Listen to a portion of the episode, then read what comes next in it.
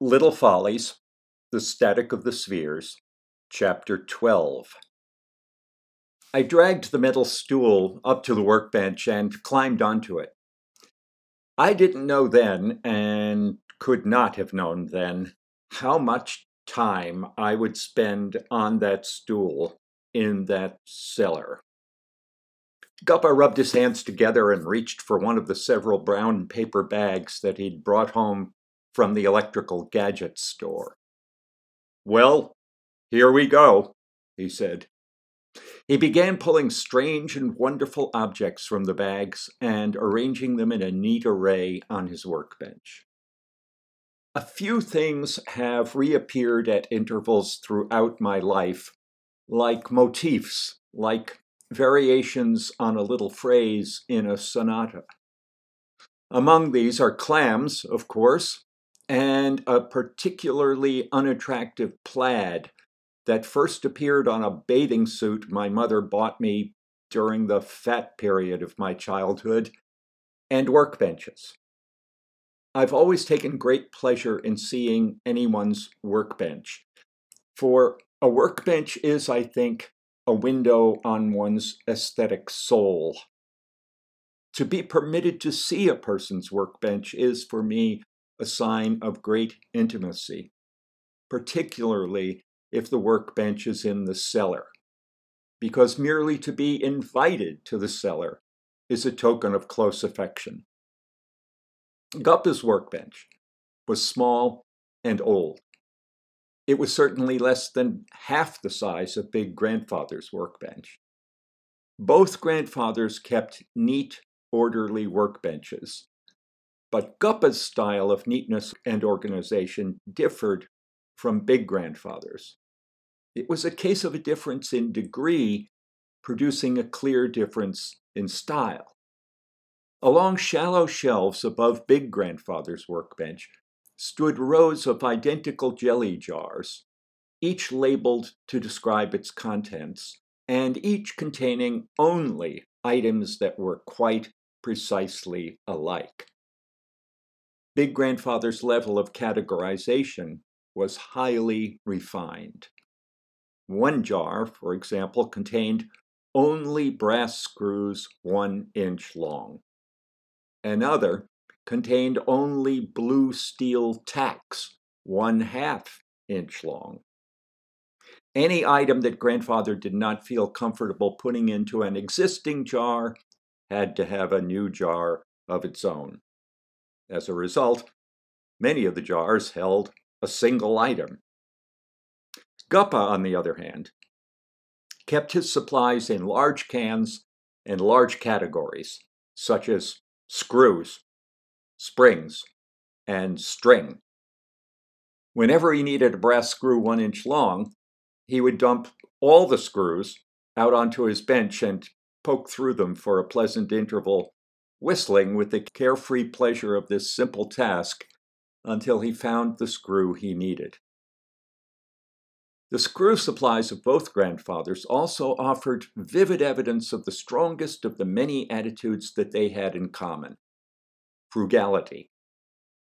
Each grandfather had a great many screws that had been removed from household objects in the course of repair work, or if the objects were beyond repair, removed as part of a stripping operation before they were thrown out. The screws had been removed at the expense of no small labor, yet most of these salvaged screws were unusable. Their slots were so worn or filled with paint that driving one of them into a hole would require great effort and concentration and an incredibly high tolerance for frustration. These qualities both grandfathers possessed in abundance. I do not. If I encounter difficulty in driving a screw into a wall to hold a shelf, for example, I am likely to abandon the project or drive the screw in with a few vicious blows from a heavy hammer, or tear the half hung shelf off the wall and throw it through a window. And yet, in my cellar, there are jars chock full of screws that are entirely unusable.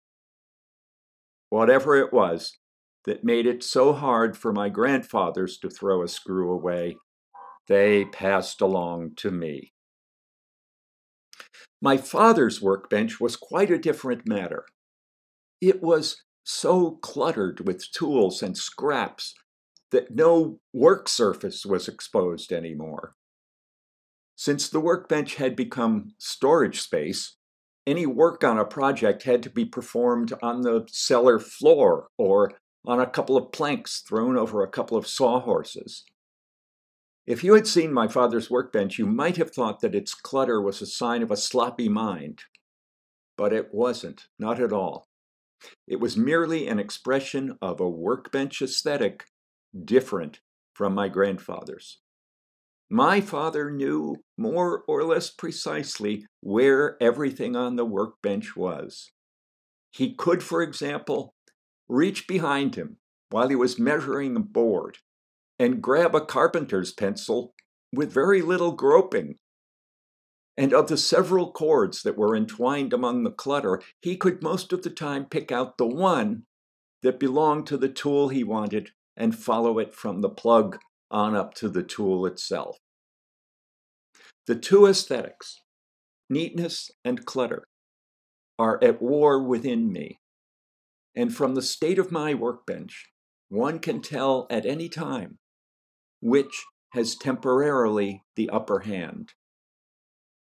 I was surprised and delighted to find when Albertine and I first thought of buying the place that Small's Hotel had a fine, large, solid workbench. Things have a way of accumulating on this bench until the clutter resembles that on my father's workbench, though it never quite comes up to that standard. When it reaches a certain level of clutter, a level that I can recognize quite precisely, even though the contents of the clutter are never the same, I swing in the direction of my grandfather's and spend a day or two putting things in their proper places and putting old screws and nails into jars and plastic containers.